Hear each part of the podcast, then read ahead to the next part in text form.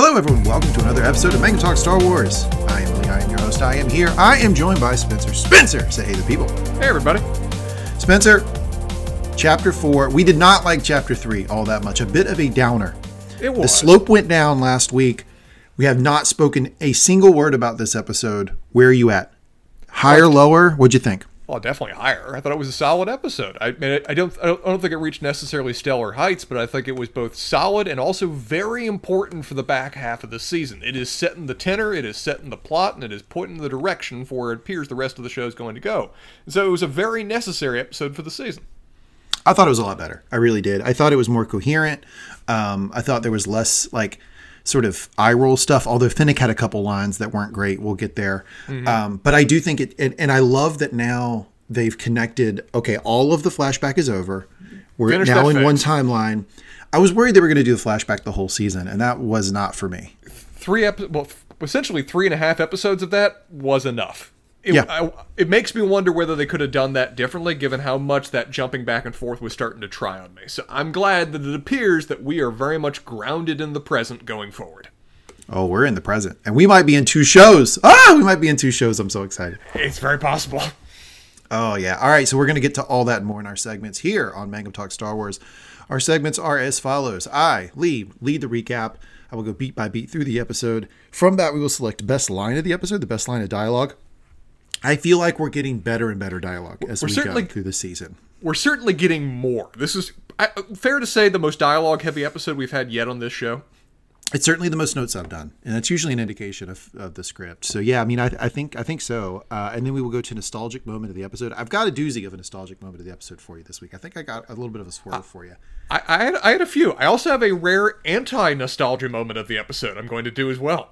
Ooh, and then we will descend into the gladiatorial pit with our king and emperor robes on, and we will give the thumb up, thumbs down, thumbs sideways, meaning is this better, worse, or about on par with a standard Mandalorian episode. Last week it was two thumbs down for us. The first time it had been that this hmm. season.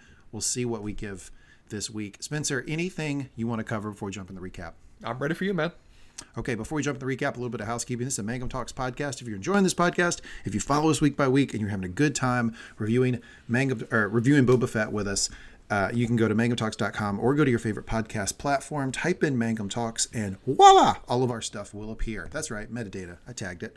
All of our stuff will appear. And we do a lot of like movie and TV show reviews. Spencer and I have done a lot of stuff in the past. If you like, I don't know, Game of Thrones, The Nevers, um, we've done Succession. We've done a lot of really fun television. So you can just go to your favorite podcast platform, type in Mangum Talks, and you can find it. And if you're enjoying this podcast, please subscribe, rate, and review. The rate and review is really important for this podcast because very difficult to move up the search rankings for Star Wars podcast. There is approximately 4,721 Star Wars podcast out there. So Approximately. Approximately. I appreciate that you've joined us. I appreciate that you picked us among all of those, but it would also help if you would rate us if you're enjoying it. So thank you for that. That's enough of the housekeeping. Let's jump in the recap. This is chapter four of Book of Boba Fett, The Gathering Storm. So we start with a recap, like a previously on, that's a lot of focus on the speeder bike gang, the Pike a bit. Syndicate, and Black Chrysanthemum. Now, I famously, last episode, declared the Black Chrysanthemum storyline over. We're done with Black Chrysanthemum. Wasn't that so much fun? Yet again on this podcast, I'm wrong. Um, Yeah, I, I, I was right there with you. I thought it was very much going to be okay. Let's bring in a famous cameo. This is a sideshow. We want to bolster its numbers. Let's bring in somebody famous that people know from the outside media. And I thought that was just going to be kind of like a one-off or two-off appearance. But no, apparently he's going to play a bit of a role in the gathering storm that follows. oh, I like how you did that. Yeah, no. It, as soon as I saw him on the previous one, I thought, okay, we're getting more Black Chrysanthemum. So we jump into the episode. We start with Boba in the bacta tank. Okay, we got an answer on the bacta tank thing. Eh, yeah, He would. He was just trying to fix his skin. It looks like. I think that's what this was. that was disappointing, man. That was just I we had, we had developed so many other theories for what that is or where that was going to go. It's like no, it, this was for the purpose of skincare. He was exfoliating for a few weeks. I was really hoping that we had a doped up, drug addicted Boba Fett who was going to rule Jabba's kingdom um, while addicted to Bacta, but looks like we didn't get that. or at least at like a decaying Boba Fett, a Boba Fett who's these years are catching up with him. That could be fun with the age of the actors that they're doing with so many people they're casting in the show. But it's like, nah, he got a little acid burns. Now he's fine. It's like, oh, come on. Yeah, yeah. Neutrogena. That's all he's doing, just fixing the skin. we get uh, so we jump to more flashback memories for Boba. This one starts with him on a bantha, presumably after seeing the Tuskens killed and their camp destroyed. So he's leaving the camp, going God knows where. As Boba's riding, he sees the bones of another bant- bantha, really showing us that he's walking a long ways. I think that's really the purpose here, is to show that he's in the dune sea. He's in the waste, the desert waste. He gets to a lookout point that can see Jabba's palace. He sees folks uh, from the speeder bike gang there. Spencer, what's that species again for the speeder bike gang? Uh, Klatooinians, I think it was, or There you go, Nictas. Cartoonians. Yep, that's right. Yeah. Um, coming and going. So my question for you here is, what exactly was Boba hoping to accomplish here? Was this more recon, or did he really think he was going to make a run at these guys here? it seems like he was his ultimate goal was to make a run on them, but he's doing it smart. He's doing recon. He's trying. He's trying to measure out when his opportunity would be, and he's patient enough to be willing to wait for that opportunity to appear. Yeah. He walks back over, says to the bantha, "Not today, old girl. There are far too many guards. Let's get you something to eat." Cut to the night. Um, Stop. Got to say, kudos on the accent. You've got it down perfectly for the actor. Thank you. I've been, really been working on my Temuera Morrison. I am Boba Fett. Uh, then we see a flash in the sky. Do-do-do-do, da-do-do-do. That's the first little teeny hint we got of the Mandalorian music. We get more later, but that's the first little hint we got. Why? Because they are connecting the two shows. I was so hyped that they did this. We see Boba show up to where he walks over to where Fennec has just been shot in the stomach. This is from chapter five of Mandalorian, The Gunslinger. And I, I love how it introduced us to that moment of where it does it both audio, but, but that little leitmotif that they love to do for the for Mandalorian, which you immediately just it immediately registers. But also, I love the reappearance of those flares that they were firing off when they were doing that speeder bike run at Fennec. 'Cause we saw those Yeah. in the distance in a beautifully filmed shot, and I, I was like, the flares, like, oh, is there a battle going on in the distance? And then that little leitmotif would have a, I know this. This is actually kind of vaguely nostalgic because of that show. This is after Fennec get, Fennec gets Fennec gets shot in the stomach Gutted. by that dumbass um, in chapter five, the gunslinger, and Boba puts her on the back of his bantha, and he takes her to a village that has some of these cyberpunk looking folks. We Boba during conversation with Fennec later, we realized that this is on the outskirts of Mos Eisley, right? So he's he's traveling a long ways. Go This ahead. is a this is apparently called a mod clinic, which is a fresh page on Wikipedia. This is new to the Star Wars universe, and all of this about voluntary cybernetics is new. This is something of where any cybernetics at all, even ones that were done for medical necessity, were kind of stigmatized and looked down on in the Star Wars universe as part of even just kind of like general discrimination against droids. So to see them going full on cyberpunk in the universe is jarring to me. I'm trying to catch up because this is just so new to the Star Wars universe. you did a little bit of like a frustrated exhale there. Do you not like this this thing? I don't really. I mean, it's it's a mixing of two very, in my mind, kind of separate science fiction or science fantasy mediums together in a way that I don't think perfectly works, or at least is just so new to it. I'm gonna have to see where it goes. I also just have personal kind of queasiness about body modification, and so the cyber cyberpunk universes have always made me feel uncomfortable. So seeing it just brought into this universe in almost like the style of a tattoo parlor, just it still strikes me as funny and uncomfortable. So you don't want to do the big ear leg, uh, the big ear loops things. You know what I'm talking about, where they stretch. I don't want to do gauges. No, I'm perfectly fine without doing That's not that. you. Thank- That's not a look for Spencer. not that, not the giant stone in the lower lip, none of that stuff. I'm good with that. Appreciate it. but when he takes his shirt off, folks, tattoos all over. He's Oh, just of completely course. covered. Yeah, you I- just would never see him in a I'm a millennial. What do you expect? Uh, but I actually like this, and I, I talked about this a little bit last episode. I just think it tracks, like in universe. Like it just makes sense to me that if you have the ability to have the the cyber uh, kinetic hand, the the robotic hand, some of the modifications that we saw on Luke, and then later on Darth Vader, that some folks would choose to do those voluntarily because I'm sure that you could make it an upgrade on your biological part. You could have an arm that is more functional than a normal arm. Like so, it would make it. It kind of tracks to me that some people in this universe would play around with this stuff. It, It also tracks to me that he would not find like a legit doctor to deal with her. Like it tracks that he has to find Yeah. some back alley fucking thing to fix Fennec because that's Boba. Like that, he's not going to walk right into Mos Eisley and try to get this lady fixed. he essentially wan- he essentially wandered into a tattoo parlor and went, "Hey, fix her." It's like, okay, you got money? Yeah, okay, we, we, we'll give it our best try. Which is exactly what happens next in the recap. I mean, Boba. The first, it has this look of like standing in line, which made me laugh because he's got this like Dying. dying, person, Right- and he's standing. in here. Finally, he puts her down and he throws some credits at the guy and he goes, "Hey, look, she's dying. Can you just fix her?" The guy says, "Yes, I can." This is where we show our age, Spencer, because mm-hmm. the guy who is fixing her with the with the dreadlocks, the yellow dreadlocks, apparently is some sort of famous like YouTube rapper somebody. I don't know who the guy is at all. You don't either. No concept, no. We acknowledge it and we move on. Um, so Boba, like I say, drops a bunch of credits. He the it looks like the guy fixes her, but man, it is strange what he does to her. I was trying to parse this with my wife. We were just doing a rewatch of it. It seems to me like what he does is takes out her entire digestive system and puts in like some sort of mechanized digestive system. That's what it, it looks like to me. It's one of those things of where this this form of treatment seems very much governed by who he went to to do it. Like if he'd gone to a doctor, they probably would have treated the injury and healed the wound. But he didn't Maybe go to a doctor. Maybe some, Maybe maybe, some in back to there's a, a variety of medical knowledge in the Star Wars universe that could be applied to a gut shot to prevent this woman from dying. Apparently, dying slow. But no, he brought him to a the unidentified cyborg modifier is the official Wikipedia entry on this guy. Uh, and so what he knows how to do is replace organs with tech. So he's like, "Oh, her guts have been shot. Let's fix them with tech." And so he just basically restructures her entire gastrointestinal tract with cybernetics. So here's the question for you. You get shot in the stomach.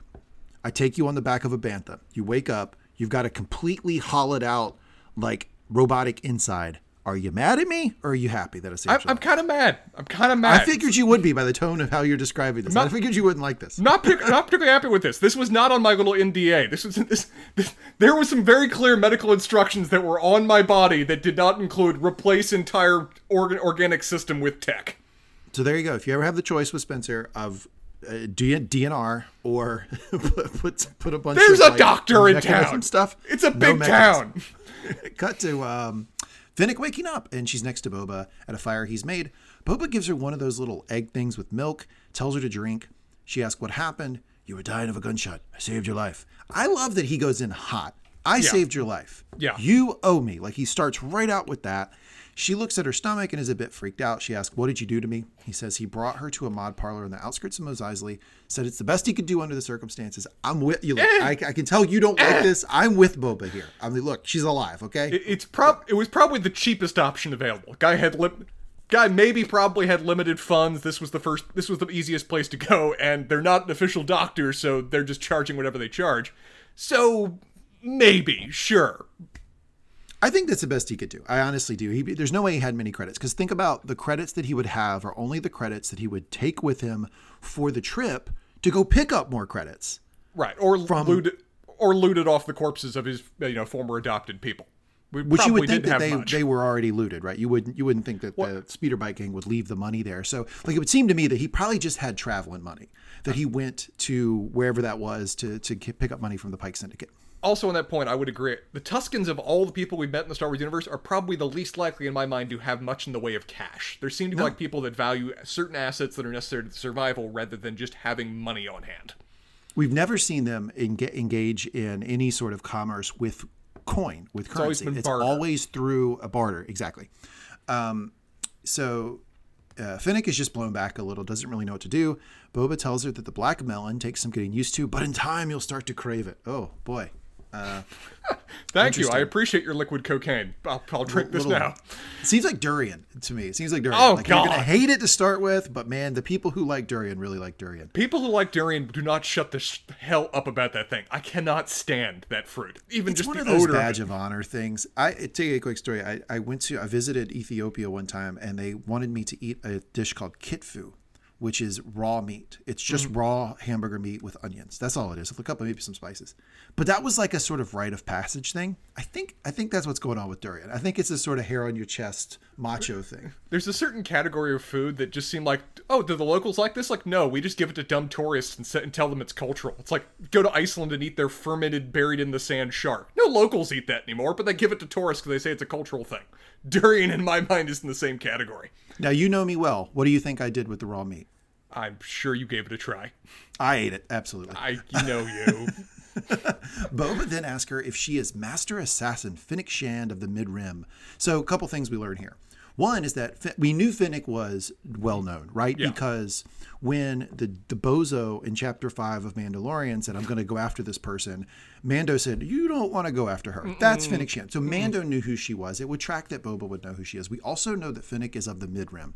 Mid Rim basically just means like she's not from Coruscant, she's not from the Inner Rim, and Not she's not from the Outer Rim territories. either. You can think of this as sort of like um, space Suburbs? suburbs, exactly, like a little bit of sprawl. She's from the space urban sprawl. The, the second era of colonization kind of thing going out from the core. Uh, she's from the she's from Buffalo. She's from Buffalo. basically. Sure, yeah. She th- this is now in the canon for our for our pod. Fennec Shand is from Buffalo. Fennec, big Bills fan, Fennec Shand. Uh, Fennec says, "I take it I'm worth more alive, huh?" And he says, "You are." She says, "I'll I'll pay double my bounty." And he says, "I don't want money." I I, I think that it's going to be shocking to her that he doesn't want money, not to us though, because we Yeah. see how Boba's operating and where he's at. Uh, she seems confused. She asks, "Who are you?" I am Boba Fett. She immediately recognizes that name. Boba's dead. I was left for dead on the sands of Tatooine, like you. I was rescued by the Sand People. Says they took him in, treated him as one of their own. He tried to help them, and he says this I got them massacred by a gang of speeder bikes. We talked about this last episode, right? How would he deal with this psychologically? We both thought he would have a lot of guilt about this, and that is hmm. exactly how they're writing this. That he he's reading this situation as I got them killed, which I mean, kind of did. And I, I appreciate. Well, hmm. I don't. I still don't think the the biker gangs actually did it, and Fennec herself gives us a hint of that in this conversation. But we'll get to that in a second. But I do like they made the guilt explicit. We talked about that being suggested from his characterization, from absolutely. his actions, but them saying it explicitly, I felt was important. One thing also to note here is that the appearance of Fennec here and the crossover with Mandalorian makes very clear that the show is saying that Boba spent five years, because I looked it up, five years with the Tusken people Yep. which I would not have bet that until Fennec shows up now. It didn't feel like five years of time. Did it feel that way for you? It did not, and you know when he says later, he says, uh, you know, when he, I think he's um he says all those years I was With them, yeah, or something. Um, when he said years, it jarred me because what I saw on screen seemed like six months, maybe. I think that was probably like a bit, a bit of an error or a bit of a. I think they could have done that better to better convey the amount of time that was passing and how much he was changing, adjusting from it. Because it felt more like maybe six months, maybe a year kind of thing, Yeah, rather than it did half too. a decade. Yeah, it did me too, and and I think, but I, you know, I, I will give the the showrunners a little bit of credit here. What they're doing is pretty complicated as far as It is. Because they're weaving in a flashback to another story that's already been told with this other story that we all knew 30 years ago, kind of weighing in the background, and it's all got to interconnect, right? So eh, I give them a pass here. I'm But gonna give- does. I'm Go gonna give him. I'm gonna give him points for going a difficult, complicated, ambitious route. I'm still gonna call him out when I think they could have done it better. Well, I mean, you're contractually obligated here on. Of course, yeah. You're not, you're not gonna like get.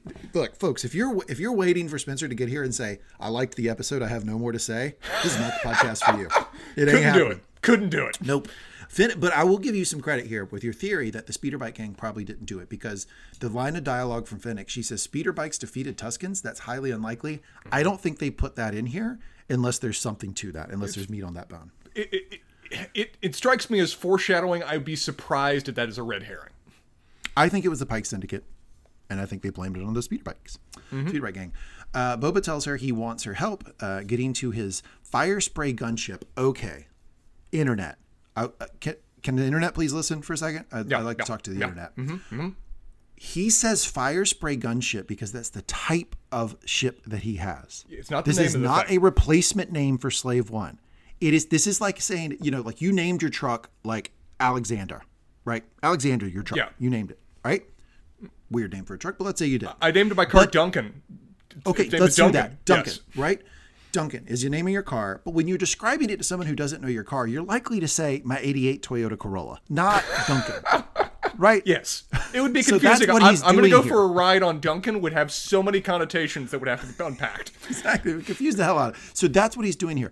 It's still named Slave One. He's not given up that name. It's just an explanation of the type of ship that he has because that's important information for Fennec to know. Hey, I'm getting a ship. It's not any ship. It's a fire spray gun ship, meaning it's a big badass ship. It's important. I was legitimately surprised how much the internet both got confused and was up in arms about that. I had no confusion whatsoever. It's like, yeah, it is a fire spray class gunship. Yes. That is the category of ship that it is. At no point did I think he'd renamed it the fire spray.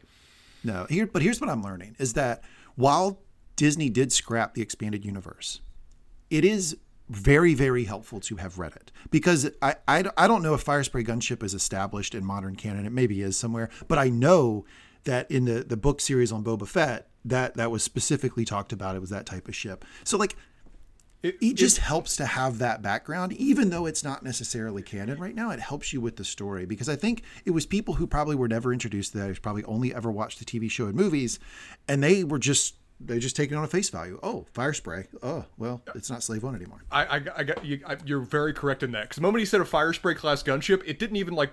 I, it didn't mark any interest in my mind. Because I went, yeah, that's what it is. I've read about that in the Legends universe. That is a fire spray class gunship. Its name is Slave One. Yeah, so I think it just helps you to have read it, even though it's not necessarily canon. So Fennec says that Bib Fortuna has taken over rule of Jabba's palace. If you, Boba, want your ship back, why don't you just ask Boba? Because I might not like the answer. I like I that. love that. That's a funny like line that. because he's basically saying like, I don't, I don't want to deal with a maybe or a no. I, I only deal in yeses right now.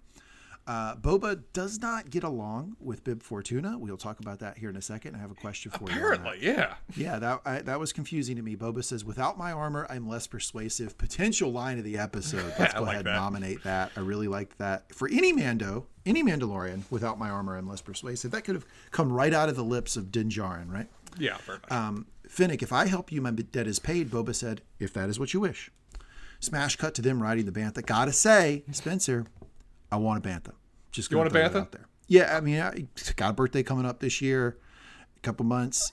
I would like a bantha. I gotta ask then, if you if you want me to, you know, in, spend time getting you a bantha, do you want a full size bantha or you want a Mm-hmm. baby bantha to grow up with you? Because if, if you get them young, they really bond with you to the point that it's almost a familial kind of connection. I think I want it big to start with. I think I, I think I want it big. Here's the thing I like about the bantha, right? Is that you can go seemingly almost infinite amount of distance on those They're bad boys, uber camels. but they don't seem hard to ride like horses are. I, Yeah. you know, ride horses is not the easiest thing in the world to do long long distances. They can they they can act up. Banthas, Star Wars universe. I've never seen a bantha act up. No, ban- banthas are perfectly loyal. They are perfectly docile, and they look like one hell of a comfy seat on top of that thing. That looks like just a fluffy pedestal to be up, to be up on. very easy to have two people on it, not a problem at all. So then we get to night. So that tells us that they rode all day and they get to Jabba's palace. Fennec is looking at the guards through her rifle scope. Fennec says the ship is there and they talk about how many guards are potentially there, but Boba says he's not sure. They're kind of in and out. They can't get a firm number. So Fennec pulls up a recording dro- drone basically. It's just a little little drone that flies around and records things basically. You know what it reminded me of? Remember that Star Wars: uh, The New Hope? Remember that little remote that Luke is dueling with when he's doing the, his first try with the It does kind of lightsaber? look like that, yeah. It, it, it looks like that and it moves like that. It reminded me of that classical little remote.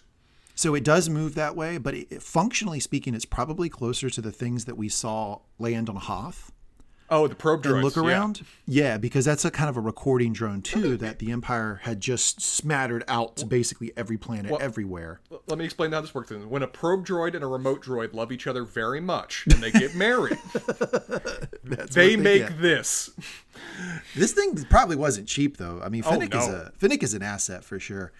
Uh, so the recording drone goes in, spins around, gets a map of the place, and comes back.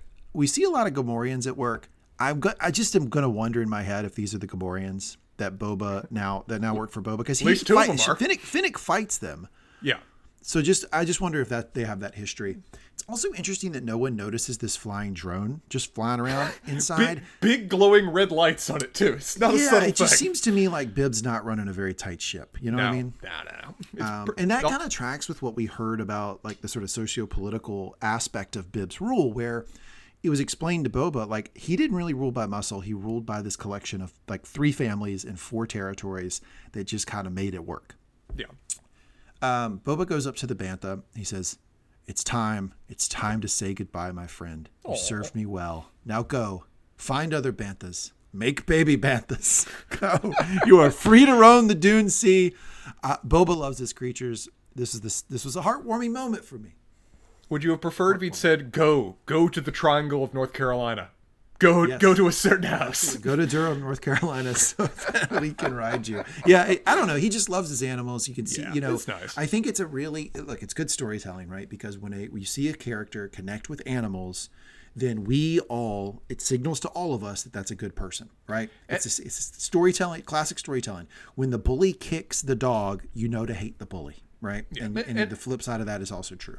And knowing what we know about banthas from the from the legends lore, uh, banthas are so loyal to the point that there's even rumors that they commit suicide when their Tusken riders are killed.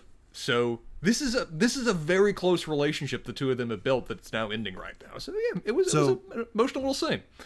We established a lot of head canon on this, uh, but this is going to be called podcast canon. I'm opening a new Pandora's box here. Understood. Yeah, Buffalo. This is po- okay. This bantha, this bantha goes and takes five and as soon as Boba takes over Jabba's palace, goes right back, and he's now in service of Boba again. That's podcast canon. This are, are you su- came back and now works with Boba again. Are you suggesting that him and the Rancor have the best of cuddles at night together? Oh yeah. Well, I don't know. The Rancor might eat that bantha. I don't think you. I think the Rancor might eat the bantha. I don't know if that's a good idea. Fennec asked if he should maybe wait until we actually get the ship before you do that, and he goes, "Why? Either way, look, I'm either going to get my, get my ship or I'm going to die. That's the only two options here. This, this, felt very much like Hernan Cortez burning his ships. It's like, no, no, no. I need the motivation. I have no fallback yeah. plan anymore. This is happening. Yeah, I think that's part of what it was. Uh, also, he probably just didn't want the bantha to be miserable, just sitting there for God knows how long. He really wanted it to, like, he, you know, it just seems like creatures. Fennec asks, "What's next for him?" And Boba says, "I'm going to go get my armor back." And kill quote that bloated pig who double crossed me. You're confused i'm confused. Where when, when did this happen? What happened with boba and bib fortuna? Nothing. When when has anything happened? No we, idea I've never seen anything before or read anything before to suggest they had anything resembling a hostile relationship. I mean, Boba was hanging around Jabba's palace before he then got knocked in the Sarlacc pit. We never saw any degree of tension there. And then he, since then, he's had no degree of contact. The closest thing I can think of an explanation we've gotten within the show is that the speeder bike gangs he thinks in some way may be affiliated with Bib Fortuna. Maybe because we saw a fair amount of Klatooinians that seemed to be there as well. So oh, maybe he's. Okay. Yeah. But if so, that connection is not well set up. I, I don't okay, really know what he's talking about here. Yeah, because I I just thought it was something. I, I pulled back to Return of the Jedi days. That's what I was. I was going back I was thinking. there. I couldn't. I wasn't thinking there. about the canon of the show. Um, yeah, maybe, maybe that's it. I don't know. It was kind of a confusing line to me.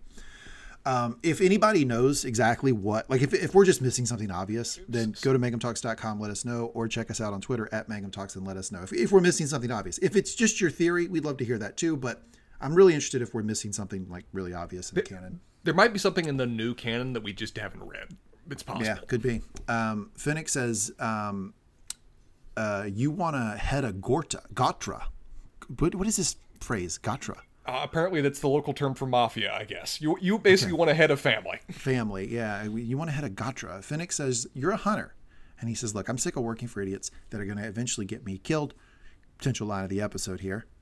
The Tuskens took me in. I was ready to leave hunting behind. Fennec, people like us don't get to decide when they're finished. Mm. Hmm. Fennec gets the drone back, and it gets her a pretty solid map of the place. And what they see uh, is that there's some there's some guards there, but a manageable amount of guards. So they make their move. Fennec breaks into the metal bars. So baller, just baller with the, the little to yeah. knock the metal bars out. That is so cool. Looks I, I like a, go ahead. I was going to offer advice to every evil overlord out there in the galaxy. Oh yeah, please do. Please, please guard your sewer chute. It's just such an but it's, such a, a common method of attack in these in these fantasy series.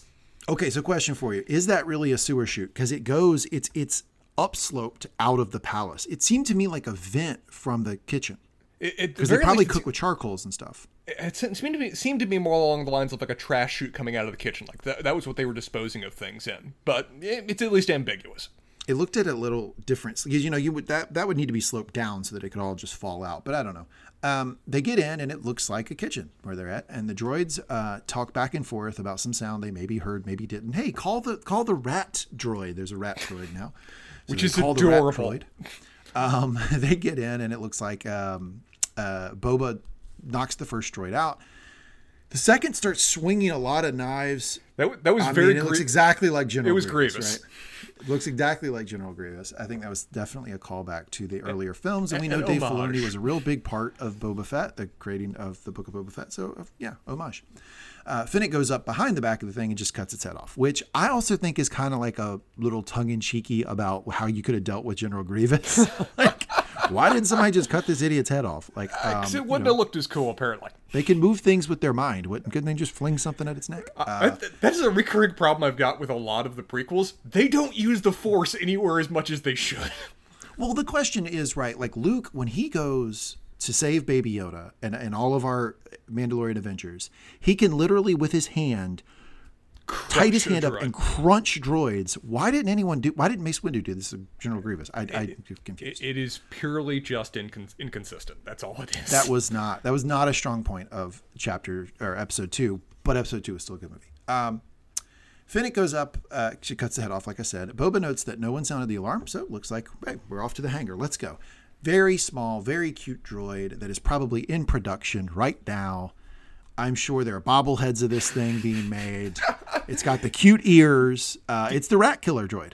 Do you ever look at something that's introduced in a Star Wars film or Star Wars medium, and you look at that and go, "That was put in here for the purpose of making toys. That is Yeah. the reason that thing exists." Like the Yes. po- what, what was it in the uh, in uh, the Last Jedi? Porgs, the little rabbit ear porg, squawking yeah. thing. Yeah. You looked at that for a second and went, "They're making stuffed plushies of that right now." Yeah, it, it, it all stems. It's all all from the Ewok tree. Oh, right. it's all the yeah. family of the. It's all in the same vein as that. Some of them work better than others for me. This one I thought was fine. Um, Boba finally catches this droid, and the droid, very funny, just shuts himself off. Like he, smartest smartest creation, smartest thing in the entire Star Wars universe. The fact that it's he so goes, funny to me that you're nope. having this reaction. Because this is what I was about to say before you said that. I was about to say this is Spencer in droid form. Oh, like, Oh yeah. If it gets too heated, Spencer will be like, "Meh, "Nope, I think I'm done. Nope, not gonna, not gonna sit here and argue with you." So accurate. It's, that, that, if I'm being held aloft by Boba Fett, who's about, oh, I just saw murder the other two in this room. My options are, Look it. yeah, I am going to sleep now and seeing what happens when I wake up. Which it seems like Boba turns them on later. Yeah, he shows up later. It's cool. Yeah, they take off to go get the ship, and bang, we see it. There it is. Slave one. one. Spencer, question for you. This is just a OG original question. People fighting in comic book stores about this 30 years ago. Slave One cooler than Millennium Falcon? Yes or no? Because I'm saying yes, and I know that might be heresy, but it's a cooler ship. Uh, here, here's the thing. Purely as a ship, yes, it is cooler than the Millennium Falcon. For the importance and the effect it has upon me, the Millennium Falcon's just going to win just because it's so goddamn iconic. But purely as a vessel by means of travel and shooting things, it is hard to beat Slave One. That is an impressive looking ship. And it looks so cool in those last couple episodes of season two of Mandalorian, how it would like dip up and down. And we saw some Oh, of yeah. that this episode too. Really awesome music plays in the background. I want to say I've I've kind of crapped on the music in the first couple uh, chapters of Book of Boba step Fett. up. This was a this was a step up. The music was much better this episode. They run into some Gamorreans on the way to the ship. Um, good work. Not bad yourself. They kind of do it in the little action movie dialogue yeah. back and forth. Yeah, it doesn't necessarily work for me. In comes some guards. This time it looks like some of the folks from the Speederbike gang. Fennec covers Boba as Boba goes to the ship. Fennec is kicking some serious ass in the sequence. I will Oh, yeah. say at one point she does a. Uh, uh, we talked about this. I, I got a theory, I, and the theory continues to be borne out, which is someone involved in the production of Mandalorian and now Book of Boba Fett is a big wrestling fan. Because at one point, Fennec does a modified Hurricanrana where she jumps up and she mm-hmm. puts She does. her arm around the head of the guy and flips her body, and with her momentum, flips the guy off the, the ramp of Slave One, which was a very fucking cool move. I, I, again, I got to credit the actress because it seems like these guys are doing their own stunts for a lot of these scenes. That was an impressive damn move executed right there. It was awesome. Yeah, it was really cool. Uh, Fennec hops on the ship and they're leaving, and a Gamorrean runs at them. Boba tells uh, Fennec he needs to get the gate open, but he can't see anything. Looks like he's working in really tight quarters here. Uh, Yeah. She's giving him some shit about his flying, but I, I kind of with Boba here. It doesn't look like he's got much to work with. I- When, when- they like mapped the terrain of where this ship was, and I was looking at the size of the door. I was even thinking at the time, it's like they're gonna get that thing out of that door. That doesn't seem like it fits. It's a really tight space this thing is stuffed into. Yeah, it really is. And he starts knocking some shit around trying to get out. Boba tells her the guns are jammed. Fennec does, the wrestling move, and then she bang, she gets the gates open. And whoo, Slave One takes off, and we see a great, great, beautiful shot. I would love a screen print of this Yes. of in the night sky, the Tatooine night sky, moonlit night sky, Slave One leaving Jabba's palace, which you know connects beautiful. us to Return of the Jedi when Bo, you know he flew, you know Boba flew in to Jabba's palace with Han Solo on board. Oh, yeah. So what a great connection to the original movies. That, really that, that. that was a beautiful shot and an important shot. Uh, she tells him next time we stick to the plan. Boba says next time. What, 'Cause- wh- what yeah. plan did she mean here exactly? I'm confused by that. I'm confused by everything. Like, sh- they didn't write Fennec well this episode um, because there's a couple really cringy lines, and then this didn't make any sense. What What did Boba do that was not to plan? I'm confused. He did exactly what she told him to do, it, it seemingly at every stage. She asked how the ship is. He says What- it's good, a little wait, rusty. Wait. She did say where they were going to sneak in and avoid the guards. Maybe that's what she means, that she just didn't want that much of a firefight to happen. But that's not like Boba did anything wrong. I don't know. I don't. I feel like he was trying to do that, but I think that Yeah. the, he, they just got found out. It's like any other action movie sequence. Uh, She asks how the ship is. He said it's a little rusty. She proposes some mechanic in Mos Eisley, and uh, which, by the way, we know a really great met her. mechanic in Mos Eisley, uh, who really loves cute small children. She's the best. If only Uh, they brought says- that if only they brought that cute droid with her, she would have loved that little cute droid too. Yeah, and she, by the way, she's got some droids that will work on your on your ship too. Discounted rate if you let the droids work on the ship. Absolutely, yeah. Boba says he'll do the maintenance himself. There's an advantage to people thinking you're dead. That is a very great line and very true. Uh, a little Tom Sawyer situation. Boba's going to go to his own funeral. Boba tells her uh, her debt is paid. Ask her where she'd like to be dropped. She's. You know what Fennec's going to do right here? This is the Star Wars swipe right. She's swiping right. She's going to stick with Boba. She's going to stay with him. He says, I got some scores to settle. And she says, I'll go along for the ride. And fans have been spending a hell of a lot of time unpacking this. Friends of ours have been spending a hell of a lot of time unpacking this. What do you think is motivating her decision right here? There's no clear answer, so but I'm curious your so, thoughts. So so broke. um, yeah, she doesn't have any means that we know of right now. She probably could get them, but she doesn't on her right Funds now. off world kind of thing. Yeah, um, we know that she's being tracked by bounty hunters everywhere. Um, She's wanted, and I think she really does like Boba. Like, I, and I, you can say if maybe it's romantic or not. I don't know. That that to me is less important. What's important is that I think that she's just drawn to the guy because, unlike what you and our other podcast host Jamie have said, sullied the man's good name. Boba's a great leader, and he people flock to his banner. He's the Jo- he's the Jon Snow of this story. People flock to him. He's a natural. With I'm expecting a similar result. Um, yeah, I, I think he's. Uh, I, th- I think I just think she's drawn to him. I don't know. What do you think? I, I think it's. I think there's a certain degree of being seeing potential here. I think she, though she mocked his idea of setting up his own crime family, I think she sees that. Did she really having, mock it or question it? I think she questioned it, and there was a certain element of sarcasm. Maybe not. pers- maybe not going as far as mocking, but at least kind of. Really, you want to do that? Yeah. okay, you're right. There was a little sarcasm there. Um, and I think though she's really saying that, hey, what else am I doing right now? As you said, there's a hostile galaxy out there. I'm being hunted to a certain degree. And this guy wants to create a crime family right now, which I never even pondered that as an option. This may be a good investment, if nothing else. I mean, it does kind of feel like moving into management, right? It just kind of much so, feels yeah. like moving up, and you're like, hey, maybe maybe my maybe my work life balance can be a little better. Miss Shand, would you like to be an independent contractor forever, or how do you feel about being the VP of marketing of our new organization? Yeah, I gotta think I'm gonna take door number two. Yeah. Uh, they see they have. Uh, then we see they've flown back to the Sarlacc pit, and we see. Um, oh, actually, before that, we cut to the speeder bike gang, and they are I flying through the sands of Tatooine. And what a beautiful shot! They could have. This is the thing. They could have cheaped out on this scene. It could have been fast. It could have mm-hmm. got because I mean the the plot part of it is over like that. Basically, Boba uses ship to kill speeder bike gang, but the explosions, the ships, like you, you see bodies that the yeah, because you see that the body and the speeder bikes are still in motion when they get hit because they kind of fly up and and somersault as they hit.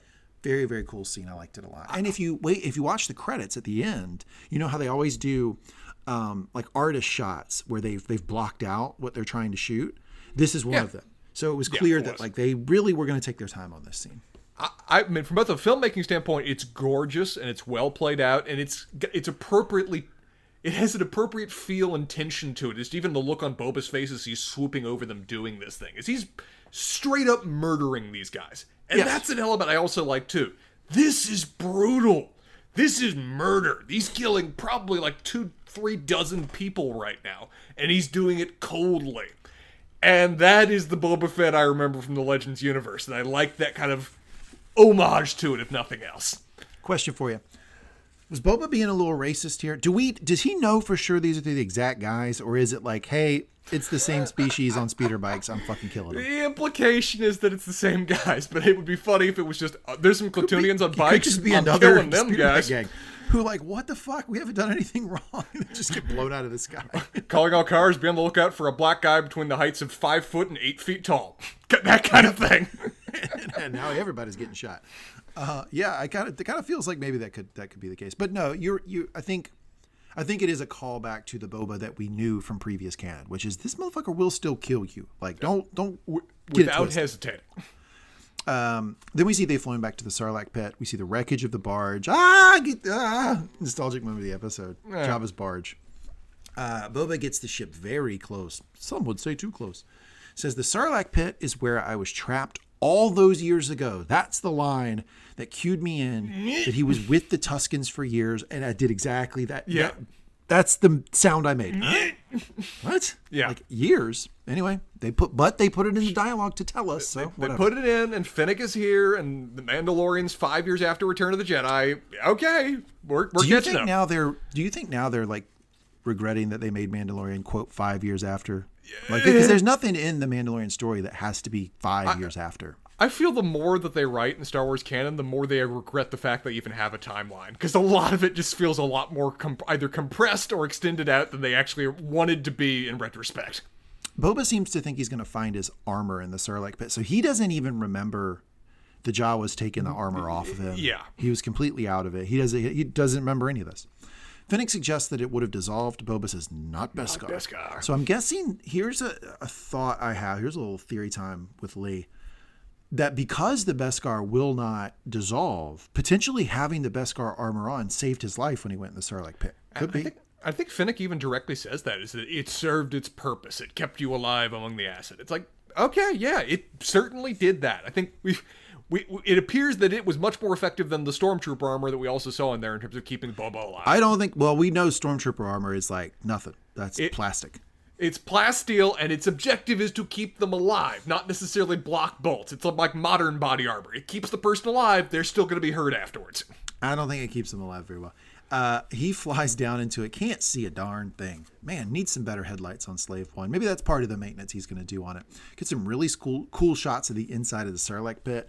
Um, just, thir- you know, twelve-year-old me would be all going nuts seeing the inside of the Sarlacc pit. And I was really curious, and they eventually answered this question. Okay, are they going with original Return of the Jedi Sarlacc, or are they going special edition Sarlacc? Because if you remember, Yeah. it has a very different center structure in the Sarlacc, and I, I was thinking they were going original Return of the Jedi Sarlacc, where it's just like a pitcher plant pit, and then suddenly the giant mouth thing comes out. Which Yeah, I, yeah, edition. I wasn't actually as fond of that edition in the, uh, that edition in the special edition. Yeah, well, this is a microcosm of what's happening in the Star Wars universe. You're you're wishing they would scrap some of the more the newer stuff from canon, and they're not going to do No, it. no, we got Not two guys that love all of it. They love all the new shit. They're all, it's all coming in. Yep. That's the Sarlacc. Anyway, the little head pops up and attacks the ship. Yeah. Um, eventually, Fennec drops a charger into the pit. I love those little Seismic charge goes right in. charge. It's so cool. Um, but awful. Worst line of the episode: fire in the hole. Spencer. Yeah. Spencer. Yeah, it- Come on, you're better than that, Star Wars. I, I felt like in some ways that I appreciated this was a more dialogue heavy episode, and it did lead to some good lines. I think though it also kind of revealed that when it comes to the overall writing of the show, eh, this show great. it's the dialogue is functional. Mandalorian dialogue still wasn't like Succession level, but it was honestly good. It had some good lines, it had scenes that felt very much into the characters. A lot of the dialogue in this show just feels like, well, that's the thing they need to say to move on to the next scene, kind of thing. And I honestly think it's it's writing on par with A New Hope. Because I feel like you, you know, you a Mandalorian is totally better. You're attacking me, sir, but go on. Well, I mean, because the dialogue wasn't super great in A New Hope. Like, it, that's not what drove that movie. It was the world creation, storytelling. It's the like the actual people talking to people isn't like great. Like maybe maybe it's a little worse than that, but like I feel like there's a spectrum, right?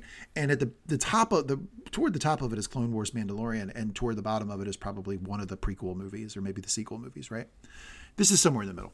Okay. Um, Boba says, but all that being said, I love the next line because Boba says, "Next time, don't touch my buttons," which he made a little joke. It, it was a fu- funny joke, but I was, I was I was kind of surprised it was Fennec that ultimately does the seismic charge. Boba's just kind of staring at the Sarlacc as it's trying to eat them. I, I know he's driving the ship. There's only so much he can do, but it kind of would have.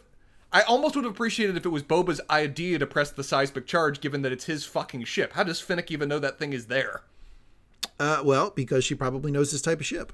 Uh, this is this is Possible, a standard type of ship. Yeah, I think that's the, the reference there. I, I did, I'd fight you on whether the seismic charges are necessarily standard to that kind of ship. It felt like an addition that Jango Fett added to the thing. Maybe, or maybe she just started pressing. Maybe you you know you don't you don't play Madden, but um, in when you're playing Madden, I'm sure there's a huge Venn diagram of people listening to our podcast who play Madden. Course, when you're about to get tackled, there's a there's a move that everyone does naturally, which is mash button. Press- it. It's the it, it's my style. You're about to get play- sacked, bro. me playing like Street Fighter or you know Soul Calibur or Mortal Kombat. Just press all the buttons until a combination happens. I think that's what she did. I think she just mashed buttons. Um, and then they make camp, sit down for a drink. Uh, she asks, Are you serious about forming your own house? Boba asks her how many times she's been hired to do a job that's avoidable if someone would just have taken the time to think. Boba, I'm tired of our kind dying because of the idiocy of others. It's time we took our shot. Fennec, we? Boba? Yeah, if I'm going to start a house and need brains and muscle, you've got both. Also, not bad on the eyes. Fennec says it's tempted, but she's an independent contractor. So here's a little bit headcanon for me. Jon Favreau really reads his Hollywood contracts. That's right. he understands the distinction between independent contractor and employee. Uh, Boba says he'll offer her something no client ever has loyalty. I will cut you in on the success and pledge my life to protect yours. I made the joke with my wife that maybe they're getting married here. Pledge my life. It's a little intense. Fennec, uh, living with the Tuskens has made you soft. Boba, potential line of the episode. No, it's made me strong. You can only go so far without a tribe. I do like that line a lot. It was a good line, and it seems to be where they're going with Boba. They're basically saying that he spent five years with these people. He is a new, changed, reformed Boba from everything else you've seen previously, and that's why we're portraying him as a more clear of conscience protagonist than otherwise you would expect of Boba Fett. And whether you're okay with that plot decision or not, that is where they're going with this. Yeah, and I am. I, I'm I, at this point. I'm bought in on it. Uh, then we see a smash cut to Boba taking the throne, and voila! Through the art of storytelling, our timelines have connected. We are there. We go. I love it. Boba gets out of the bacta tank, and the droid says, "Congratulations, Master Fett. You are completely healed." So there's our answer that he is just getting all the acid burns and stuff Ah, from fine. his skin. That's what he was doing. Whatever. Fennec asks about the scars on the inside. Boba says those take longer. Indeed, they do. And sometimes you need counseling and professional help. And I would like to say that if you need that, you should go seek it. And you should not feel any shame or frustration or anything about seeking it. Um, and if you want more of my thoughts on this, you can listen to our podcast called The Lasso Lowdown, where uh, through a review of Ted Lasso, I talk a trying lot to about convince me to go to therapy. Yeah, I spend I spend twenty episodes trying to convince Spencer to go to therapy. Uh, Boba asks if he's gotten anything from the mayor's major domo. They got him. They took the guy. Yeah, he fell into a They took truck. this fucker. I didn't think they were going to take him captive. That was a that's a bold move. Um, Boba asks if he's cooperating. Fennec says he's singing like a yuzzle, but still no signs of the mayor. I don't know what that reference is to. Boba goes to get his armor. She tells him to relax. The mods are combing the street. Mods. Now we now we just have that phrase in the Star Yeah, Wars. it's the part. mods. It's part of the lore now, I guess. Ooh, boy, I, man, there's the joy in your voice as you say that. It's not there. but uh, don't- uh. Um, when uh, they don't know when if the mayor's going to show up, but when he does, they'll know. Boba says he needs to show his face in town. Fennec pushes back, says war's coming any day. Boba, power hates a vacuum. Again, this is the type of leader Boba wants to be. He's boots on the ground. He's going to be right there in front of you with a gun. He'll punch you in the face if he has to. You know, on one of our previous podcasts, we had a third co-host named Jamie who came on, and he made the comparison. He said, "Well, Boba wants to be a sheriff," and he said it very dismissively. Mm-hmm. I actually don't think that's that far off, and it's kind of positive. I mean, yeah, he does kind of want to be that. He wants to keep order in the place that he's ruling, and he wants to be able to show muscle himself if he has to. Like, I don't think that's necessarily a bad thing. Yeah, I'm I'm going back and forth about whether he wants to be a sheriff or an enlightened monarch, about whether he wants to rule the roost to make it safer, or whether he just wants to be part of the system and make it safer in the process. I'm kind of still leaning towards the idea that he wants to be in charge, but make it a better place as a result. But we'll see how that plays out. He's Timothy Olyphant from Deadwood. That's what he is. That's the kind of leader he's going to be. I, I I was still hoping, hoping that he would be going for a different character in Deadwood, but it hasn't hasn't hasn't come to be. Al Swearingen. I was hoping for Al. I was really hoping for Al. the- Boba Fett. One of the best been cinematic characters of all time. If you haven't seen Deadwood, watch it. Al Swearingen, one of the best characters of all time. Then they go to Garsa's place. I'm going to say of all the new characters that have been introduced in the Book of Boba Fett, the one that I would hire and pay my own money to is Garsa. Professional. for reasons. she is a professional, man. Go, uh, here's here's what happens. Okay. Uh, uh, do you have something? I just want to mention the actress who plays her is Jennifer Beals. Would you have expected that she's 58 years old? I knew she was older. I would not expect 58. No, I would have said late 40s. Looking great for her age. does not look bad. Um, uh, Cras- Black Chrysanthemum is angry drinking. If you've not spent a lot of time in bars, there's a particular look that people have when they're drinking that's a real problem. I've seen this look many times. It's the staring at people who have who you're not in conversation with. You're just staring and then chugging and not caring that the drink is only partially hitting your mouth. Yeah. This is a problem. There is a look of there's a certain category of people that go to bars just to start fights, and there is a look on their face before it's about to happen. And that is the look on this guy's face. I, I just had like visceral flashbacks. I was like, oh my God, I've seen people like this before. Uh, then he gets up, he walks over to them. Uh, well, Chrysanthemum is watching Trandoshans gamble. Yeah, Uh, having he a great he- day. Great day. not hurting anybody. No, you, Um, you, you think you think this is like a work party kind of thing? Like they just had a really great sale and they invited some friends out, or maybe this is like you know celebrating a family kind of thing. Clearly, just wonderful guys having a pleasant night out. And Seems like they're hitting it big too. They're doing Yeah. some winning at the tables. Um, not for long though, because Chr- Chrysanthemum gets up, walks over to them, picks one up, throws one, hits another, punches him. He's just beating the hell out of these Trandoshans. Boba walks in and gives a very funny quizzical look as to what Chrysanthemum is doing. Like a, yep, what is this? Then Chrysanthemum grabs one of the Trandoshans, picks him up. Garsa walks over and says, I think you have made your point. Garsa then inflates his ego a little bit, strokes it a little bit, says, he is something to behold when he fought in the pit. I mean, people came, thousands of people came from all around to watch you in the fighting pit, but this is not the fighting pit. And the same stuff that made you famous there is actually kind of brutal and out of place here. So why don't you put down this unfortunate Trandoshan and I'll settle your bar tab. How about that? Meh. Again, Garsa, fucking professional. She's, she's doing, doing a great job. She's doing her best, her her best to po- protect her patrons from violent Wookiees. She's trying very hard right now. I don't think it's necessarily the perfect tact to go with this guy. I might have gone with a bit of a different strategy, but What would a- you have done? She seems to be going with a much more generic strategy for like this would work on anybody else other than a Wookiee assassin right now. It doesn't seem like it's going to work necessarily on the Wookiee assassin. It seems almost like this is going to be almost to a certain degree a bit demeaning to his honor that you're kind of talking to him in that light. Yeah, maybe, but like the, she doesn't have she doesn't have that trap door of, of muscle, right? She Yeah. can't threaten him in any way. So it's got to be something placating to him internally. I think she did a great job here, but we all know Wookiees, and you're not going to ch- you're not going to change the mind of a Wookiee once they've already picked somebody up. So he rips the guy's arm off. It finally happened. It finally we've had we've had this taunted we've had we've taunted about Wookiees ripping arms off since the since the New Hope since we saw gambling in the New Hope, and it finally has occurred. Yep, and it it goes just as easy as was advertised. Yeah, uh, he just- can rip an arm off with zero problem. It was like whoop, it was like snapping a twig. Do you think they're taking him to the mod to, the mod clinic now? Uh, maybe, maybe. Trandoshan maybe he up. spends- Maybe spends a better part of a season in a bacta tank. I don't know either one. Trandoshan shows up. No, that's only for skin issues. We've established that. That's how only That's thing just for for. exfoliating. It's if for- you need a new arm, god damn it, you go to young cyberpunky kids on the outskirts of town and you pay very minimal amounts of money for it. Apparently, that is canon now in the Star Wars universe. That is how medical treatment works. Uh, Boba did, does give her a uh, does give Garsa a compliment and says, Yes. "Look, it was worth a shot. I see what you were trying to do." I, I love Um, her shrug too. It's like, eh, what you, what you gonna do? I mean, this is a Tuesday at her joint. Like, I mean, Absolutely. look, you, you know, she's going to deal with this shit. Um, Garsa says, "Hit it, Max! Woo! Hit it, Max!" We And got the the, name. drops. We knew it was Max Rebo. We knew it, but then we got They the had name. to tell it's Max us. Rebo. Yep. Boba approaches Chrysanthemum on the street, says, "It looks like he could use a job." What? um, Chrysanthemum turns around and looks at him back at Jabba's palace. Boba has pulled together the heads of the three families. So we talked about this before uh, in the last episode.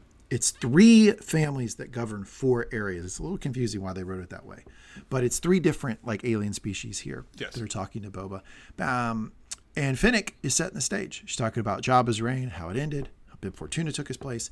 Says that Fin- Bib was a terrible leader. I don't think that comes to a shock to anyone on this podcast that Bib Yeah, Fortuna yeah. was not a great leader. He was always kind of a bit of a s- idiot. Um, and they all tried to overthrow him at one point. Now this is new to us, right? We didn't know that the, everybody in That's the news, each yeah. one of the families had at some point tried to overthrow Bib Fortuna, but had failed. Thwarted by his guile and treachery, I'd love a novel to be written about that. That would be a fun novel. Only a matter of time. um, it took this man, Boba Fett, to remove him. She points out that they have gotten rich under Jabba, and wow, they can again if they just listen to Boba Fett. Boba It's says he may sit on the throne, but I have no design on any of your territories. Says he's not going to ask for tribute or quarter, and expects to give none either. That was kind of confusing to me that he didn't expect any sort of tribute from these people. I don't know what the hell he's doing. Honestly, with that kind of call, that lends more into the sheriff kind of theory about what Boba's Yeah. long-term plans are here. Except that man just single-handedly, in one stroke, eliminated all revenue potential from all of the former lieutenants and captains of Jabba the Hutt on Tatooine. Pretty much. Why? Why He did doesn't you seem just to do be that? in the money making business. I don't know. He doesn't seem to. He seems to want to just like take care of the area. Like, yeah, sheriff. It- It's almost I don't know I don't know what to interpret out of her look, but after he says that, Fennec just kind of stares at him for a second. It's like, dude, I, I'm kind of in this for the money to a certain degree, and you just got rid of all the money. Why? I also don't think this is like the ending state, right? I think that that's- there's a I- there's a chance to massage that a little bit. I kind of interpreted what he was doing is like tell them exactly what they want to hear now. Sure. Sure. Th- I need I need them to not be war's coming, involved yeah. now.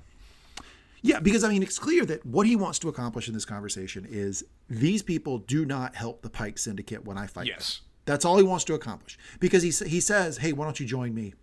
And I think it's a hollow ask, right? It's like, it's in the contract negotiations where you always start like, hey, I want you to indemnify me completely and I don't want to indemnify you at all. And then Yes. the person goes, okay, well, we're not going to do that. And then you, bam, you find somewhere in the middle. That's kind of what he's doing here. I, Go ahead, Spencer. I, I, I've had that jokingly referred to before as the firstborn child clause. Is that always start asking to get the get the- have the firstborn child named after you, and then go from there to what you actually want, because it suddenly looks better by comparison. Yeah, but occasionally you run into people who like know how to do this, like for a living, who look at you like, "Can we just cut this shit?" Like these people don't. Fucking absolutely yes. Yeah, these people don't seem to really be that locked in. Like they they seem to be a bit slow, especially Yes. the Trandoshans. And they finally go, "Well, we can't do that." And he goes, "Okay, well, how about this? How about you guys just don't help the Pikes when I kick their ass? Can you do that for me?" And they go, "Done. You got Done. it." Absolutely. Um, but at one point, someone asked Boba, "Hey, why don't we just fucking kill you and take anything we want?" And the Rancor starts raising hell. And what we learn is that they set up the dinner table over the Rancor pit, which is fucking hilarious. I absolutely love that addition, and it suggests that there's a, there's a there are there are wheels within wheels inside Boba that we should recognize. There is some depth and there's some understanding of the trappings that I previously hadn't given him credit for, because that was cool. That was a great call, and that was a great intimidation gesture, which he just so casually plays off too. It's like, oh my pretty, have a bone. Sorry about that. Let's continue. Uh, yeah, but I do think it's like a little foreshadowing of how he's going to use the Rancor differently than Jabba, right? Because Jabba used it as a like execute, like almost like the gallows. Yeah, it, it was entertainment practically. It was Yeah, feeding but Christians Boba, to the I think I think Boba's going to establish his dominance by interacting with the Rancor in front of you. If he goes down and pets this thing in front of you, you're going to be like, "Whoa!" Like that's gonna that's gonna scare you. Yeah. Well, wh- what he's going to fucking do is he's going to ride that damn thing into attacking the pikes, and it's going to be awesome. Boba Fett riding a Rancor. I will absolutely update my Star Wars Oh. action figure uh, collection, and I will buy that for sure. I, I looked up something, by the way. Last episode, you, Boba said, "I've ridden larger things before." Remember that? Yeah, what the fuck was that? Yeah. There's a reason I didn't know what that was from. That, my friend, was from the Star Wars fucking holiday special. What? It was, either from that. They or it was referenced from- the holiday special? was That almost the- seems criminal. I'm suddenly questioning myself. It's either from the Star Wars holiday special or it's from a really ancient Boba Fett cartoon. That's the kind of thing we're talking about right here, of where that's being called back from. Of where he has a brief moment of where he's riding a giant dinosaur. I, it was in cartoon form when I saw it. I'll have to double check where exactly it was from. But that is somehow in the canon, that Boba Fett riding a dinosaur. Unbelievable. What a I'll, dou- callback. I'll Yeah. double check that real quick right now while we're talking. Does not hurt me, does not hurt my Star Wars feelings, my, my Star Wars ego that I did not know that one. Uh, then we get a great line here, potential line of the episode. Why speak of conflict when corporation can make us all rich? Um, very, very red stater here. He's like, guys, let's just make some money. Let's not fight. Boba says, um, he It proposes Star- that they It, it was the Star Wars holiday special. Yeah, just, sorry, just checking. Star Wars holiday special. That's what they're referencing. We talked about this. These guys love everything Star Wars. Whether it was dumb and horrible, they love it. Wow, that's wild that they would reference that. That is a that's a great deep cut. Thank you for that. Um, so Boba says, um, "I will fight these battles alone. I will vanquish these interlopers who threaten our planet." There you go. That's more of the sort of like I'm here with you to protect you. I will make the streets safe again. Doggone it! I will kill this Al Swearengen. I will stop him from importing Many have tried. prostitutes. Yeah, and I will run this hardware store to the best of my abilities. Um, he says, if y'all just remain neutral when I fight the Pike Syndicate, they all say, cool. Um, cut to the families leaving at night. You know, I really would have taken a speeder. I don't think I would have walked. Why does everybody walk on this planet of all places? even the poor mod mod kids have speeder bikes and and they're Yeah. bright colors um yeah i don't know very strange um then boba um and fennec are on a balcony which i think is pretty cool and boba asks if or fennec asks boba if he trusts them and boba says well i trust them to work in their own self-interest and that's really how he's going to operate which i think is smart that's, that's Yeah. very smart um he says but what i'm short on is muscle spencer Oh my God! The lead oh my God! it comes the again. Ah! The goosebumps are coming because critics said Fennec says credits can buy muscle if you know where to look. Yeah. And we get the Mandalorian theme, which signals to the audience that I think Fennec is thinking, "Hey, remember that guy that we just helped? Like a lot, like a whole lot. Like we helped save his kid's life and shit. Why don't we ask that guy if he'll help us? I hear he's ruling Mandalore now. Hmm, Yeah. I don't know. Maybe he is. It's very possible. I don't know. He's got the dark saber. He he he is the rightful ruler of Mandalore right now. I, I think that he probably can bring some of the Mandalorian. Like so in the in Mandalorian when um when Boba goes to get or not Boba when when uh, Din Djarin goes to get the child in season one after he dropped him off and he felt bad and he goes back to get him and he gets trapped and pinned down. Mandalorians come in to save him. I think Hmm. that's the type of folks that Boba's going to, or that Din Djarin's going to bring with him to help Boba. That's my theory there. But obviously, they're signaling to us we're going to get Crossover. May- we're going to connect the stories, and I am so interested to see how they do this because if if Din Djarin does show up, and let's say he shows up with um, I don't know a bunch of Mandalorians, and he's on Mandalore doing stuff. How are they going to write season three of Mandalorian? Are they going to enter? Are we going to see the same scene? Like, or is it going to be after that? Like, I feel like there's a lot of different ways they can do the storytelling here, but super, super locked into the idea that we're going to get a connection of the two storylines. it also very much tells us that Disney's kind of doing these cross doing these little side Star Wars shows very similar to like their MCU expanded universe of where they'll do what is a sideshow for more bit character, but then the main hero, or one of the main characters, will come into the show at some point to connect it to the other lore of the main flagship show. And so I would fully expect that Din Djarin is showing up in the next couple episodes on this show. I think he will too. You, if you you asking Lee to write it, he shows up because he's the rightful ruler of Mandalore with a bunch of Mandalorians. They get pinned down, they get in trouble, they're about to die, and Luke and Baby Yoda show up and kill everybody. And then Boba Fett rides out on a man- Rancor, and everybody's happy. Everybody goes home at the end of episode seven. Thank you, Disney. Uh, Uh, but anyway, that's the end of the recap. trademark that now. That is your script. No one can mess with that now. They need to pay your royalties if they're if they're copying it. Yeah, I think that I think that like the betting odds uh, that you're going to get Din now are like minus six hundred. That's like bet Yeah, I mean, six dollars to win one. Like this you, point- you, it's very likely we're going to get him. The likelihood we get Baby Yoda and Luke probably like plus a thousand. Like it's not Zilch. that likely. No, I the don't know only- about zilch, but it's not that likely. the only li- I would be very disappointed if Luke and Baby Yoda show up here and now because that is a reunion that will render the fan base in tears to see Din Djarin group back up again with Grogu Baby Yoda. Yeah, and They it has to happen sell that his scene. life is his life is threatened. Like Baby Yoda has to save him. Like that's the balance of all things, right? You know, you know what's Um, gonna happen? You know what's gonna happen? We're gonna flash cut to the future of where Kylo Ren's about to kill Baby Yoda, and Din Djarin just comes in and punches the shit out of him and just keeps punching. That's that's that's what we're gonna get out of that scene. I just still think it's going to be hilarious if they just end up writing this thing that that Kylo, Kylo Ren just killed Baby Yoda. Like that would be so funny to me.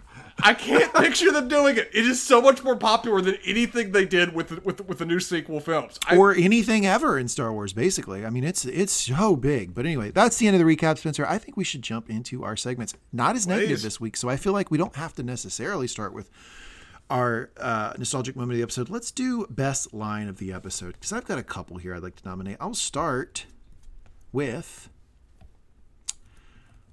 I was left for dead on the dan- on the sands of Tatooine, like you. I was rescued by the Sand People. They took me in, treated me as one of their own.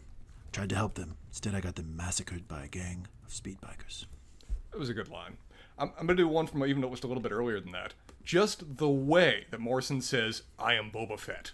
I am Boba prac- Fett. That guy must practice that line in the mirror because it just my television reverberated from the power of his way of saying that. You know, we were watching this episode. My wife turns to me. She goes, "You know, I think he just likes to talk to people who don't know him, so that he can say, I am Boba Fett.' Because he says it twice in this episode. I think he says it once to a droid, which is kind of weird. Um, I got one Boba without my armor and less persuasive. I think that's a really good line.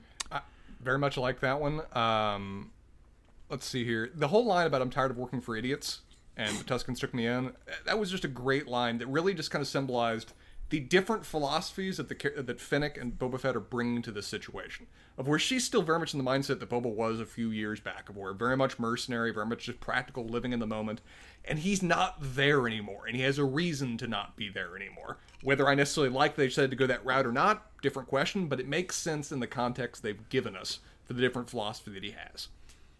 Yeah, that's a great line and a great explanation. Uh, Fennec, people like us don't get to decide when they are finished. And that's the perfect follow up kind of thing of where she's not in the same headspace that he is, and I'll be curious to see how much they emphasize that tension. Because that's something they've been really developing well, that the two of them are working together and there's a certain loyalty Yeah. between them, but they're not really on the same page when it comes to No. the moment.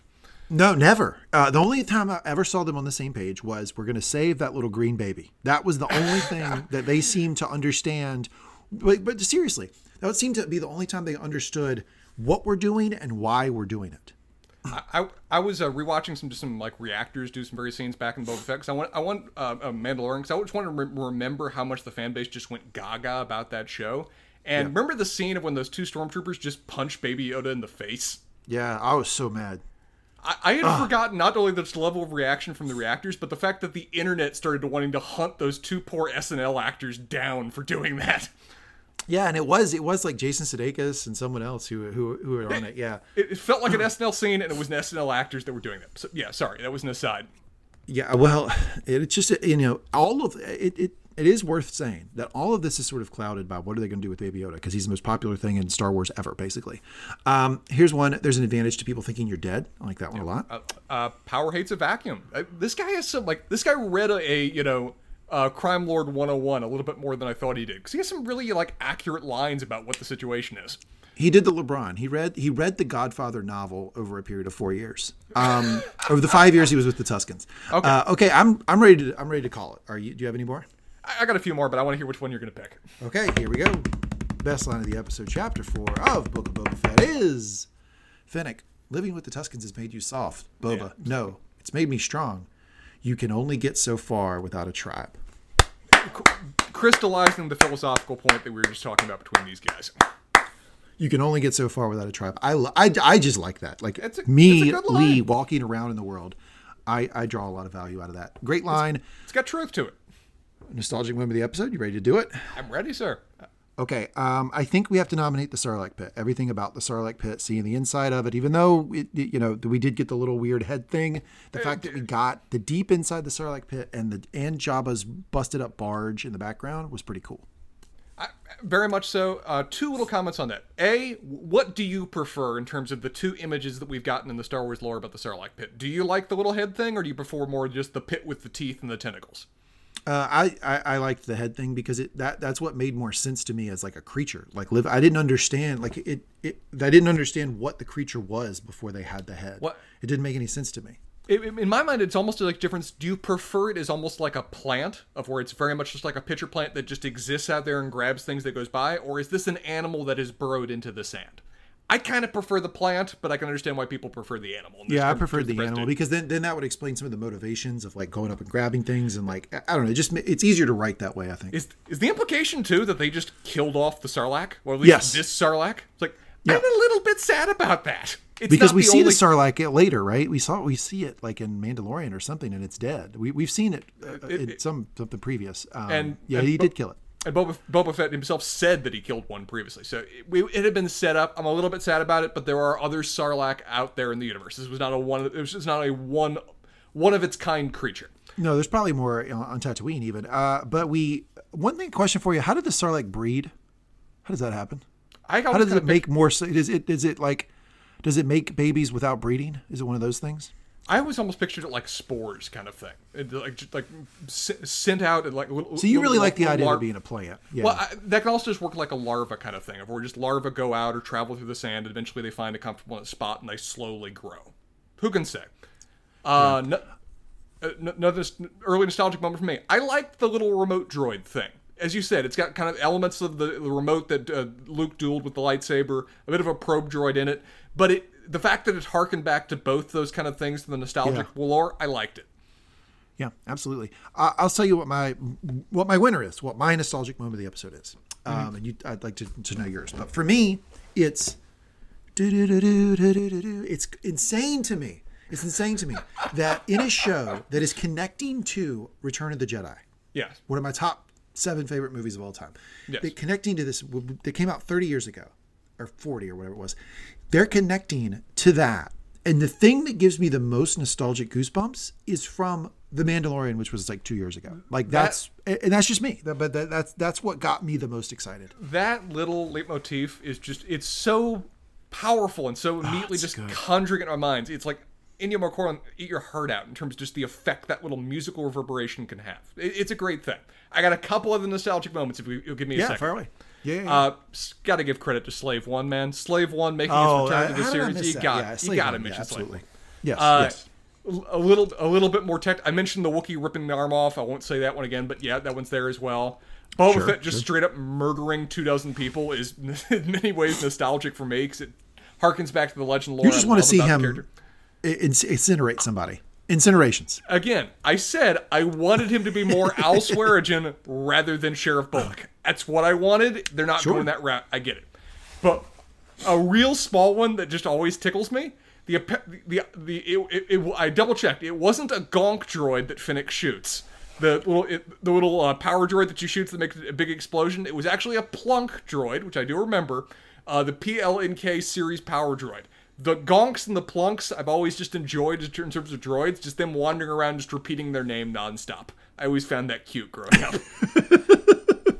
Uh, I love how deep dive you go with the with the actual droid, the type of droid. I appreciate that. I do have two anti-nostalgic moments of the episode just to mention though. Yeah, you you you teased this at the beginning of the podcast.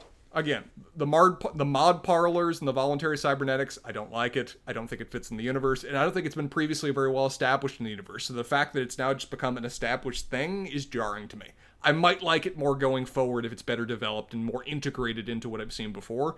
But previously, it seemed like it was pretty heavily discriminated against, even to the point of Obi Wan calling Darth Vader more machine than man now, in a very negative kind of way.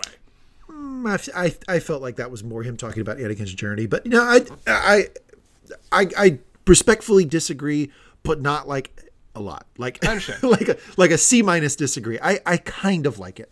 Uh, and last one for me, realizing that Filoni and Favreau apparently liked the Star Wars holiday special to the That point that they would remember and making references to it is anti-nostalgia to me. The fact that that apparently has been reinserted in Disney canon is horrifying. Okay, so when this podcast eventually vaults to the top of all the Star Wars podcasts, above Star Wars theory, let's say, let's say we're above Star Wars theory, Yeah. and we get to interview Jon Favreau on this podcast. First question is about is that a is that a reference to the Star Wars holiday special? In if I could very- ask him one question, I think that's going to be the question. and just in the most harsh, disdainful kind of way possible. Just commendation in every word. Let me get this right. Yeah. I need to way. understand right now. Okay, all right, let's do it, Spencer. Let's put our robes on. Let's descend down into the gladiatorial pit next to Black Chrysanthemum, and let's do thumbs up, thumbs down, thumbs sideways on is this to a par with the standard Mandalorian episode or not. I'm gonna go first. It's thumb, th- thumb sideways for me. Yeah. It feels to me about like a 50%, like the median Mandalorian episode. It's not to the heights of Mandalorian, but it certainly isn't in the lower half, uh, which I would compare to like maybe episode three of Book of Boba Fett. I think it's a step up in quality. I give it a thumb sideways this week. What about you? if if I, I'm judging this based on like a normal distribution kind of thing of where most of our entries are effectively in the middle, I think it is in the range around the middle. It's in that 70% kind of center range. I, I would give it again the sum sideways kind of thing. I thought it was solid. I thought it was entertaining. Yeah. I thought it carried its points well and set up what's going to be its tension going forward. Do I think the dialogue reaches the level of the Mandalorian? No, It does I, not. fun, I, I very I very much don't. Do I think it is still perfectly functional? Yes. Do I like the relationship that's developing and the certain degree of tension and philosophical differences between our two main characters?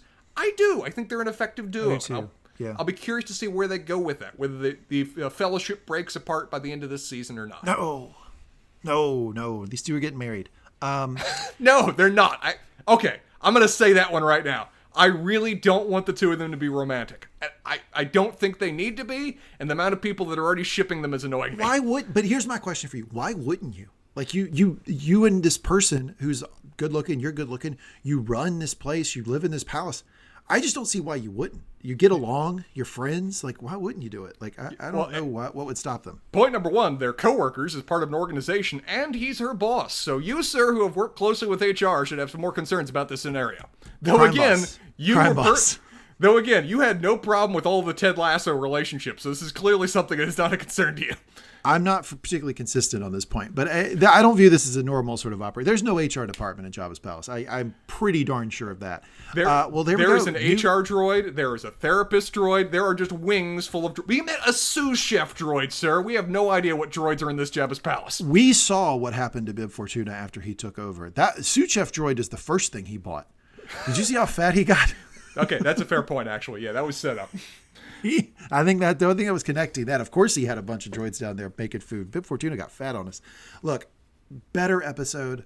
I enjoyed it, but I am that I I feel like I am cranking up the ride of that roller coaster, and we are about to get the exhilaration of falling down when Din Djarin comes back into the picture. You know, I talk about this in the podcast a lot. Every time we do a review podcast, I always watch the episodes before you. Why? Because I have more free time than you, and I'm also usually more of a fanboy than you. I will watch the next episode before you. And if Din Djarin is on it, you will know because you will get a series of random GIF, like just just like tons of Mandalorian. Just excited GIFs face. sent you. I promise I won't spoil exactly what happens, but you'll know how excited I am because I think the connecting of the two storylines is exactly what this show needs to inject a little life into it. So shout out to Disney for that. Okay, Spencer, any concluding thoughts before we wrap up? No, I, I- think this is a necessary setup episode, and so often setup episodes are just feel like they're just you know covering space or filling ground to get us from A Yeah. to B to the important C. This had things happen, and they were interesting things, and it was well executed enough. So I gotta give I gotta give them credit. I'm better understanding the show, and I'm better coming to terms with some things that initially rubbed me wrong, and I'm very curious and excited for what's going to happen for our what last three episodes. This is a seven. Last three, yeah, we have seven. uh, Yeah, seven for Book of Boba Fett, and then uh, I think the timeline is going to be the very next one after this will be Obi Wan, which you have t- said is dog shit. You're not even going to watch, but the next one will be Obi Wan. I'm very excited about that. It's just the one I think they could mess up the most. That's all I'm saying about it. but Spencer hates it. Uh, yeah. All right. Well, look, I, I always love doing a podcast with you when you're a little bit more positive about the show, and you were this week, and I have had a good time. Thank you for doing the podcast with me, Spencer, and thanks everybody for listening here to Mangum Talk Star Wars. If you enjoyed this podcast, and it, I don't think you got to this point in the podcast if you didn't enjoy it. I'm going to venture to guess you would have turned it off. Please rate and review us on whatever podcast platform you use. If it's Spotify, Apple Podcasts, whatever it is, that stuff really helps us, brings more listeners into the fold, and we can all have more fun together. As we watch the book of Boba Fett, we will be back with you next week for our review of Chapter 5. Thanks, everybody, and have a great week.